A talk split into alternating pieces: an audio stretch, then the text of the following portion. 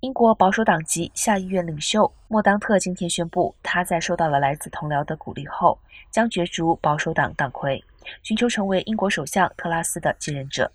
特拉斯二十号闪辞英国首相职位，上任仅短短六周，期间推出了减税政策，但是英国国内通膨飙升，面临经济危机。英国国防大臣华勒斯今天已经表示，他不会挑战成为特拉斯的继任者，而是倾向支持前首相约翰逊。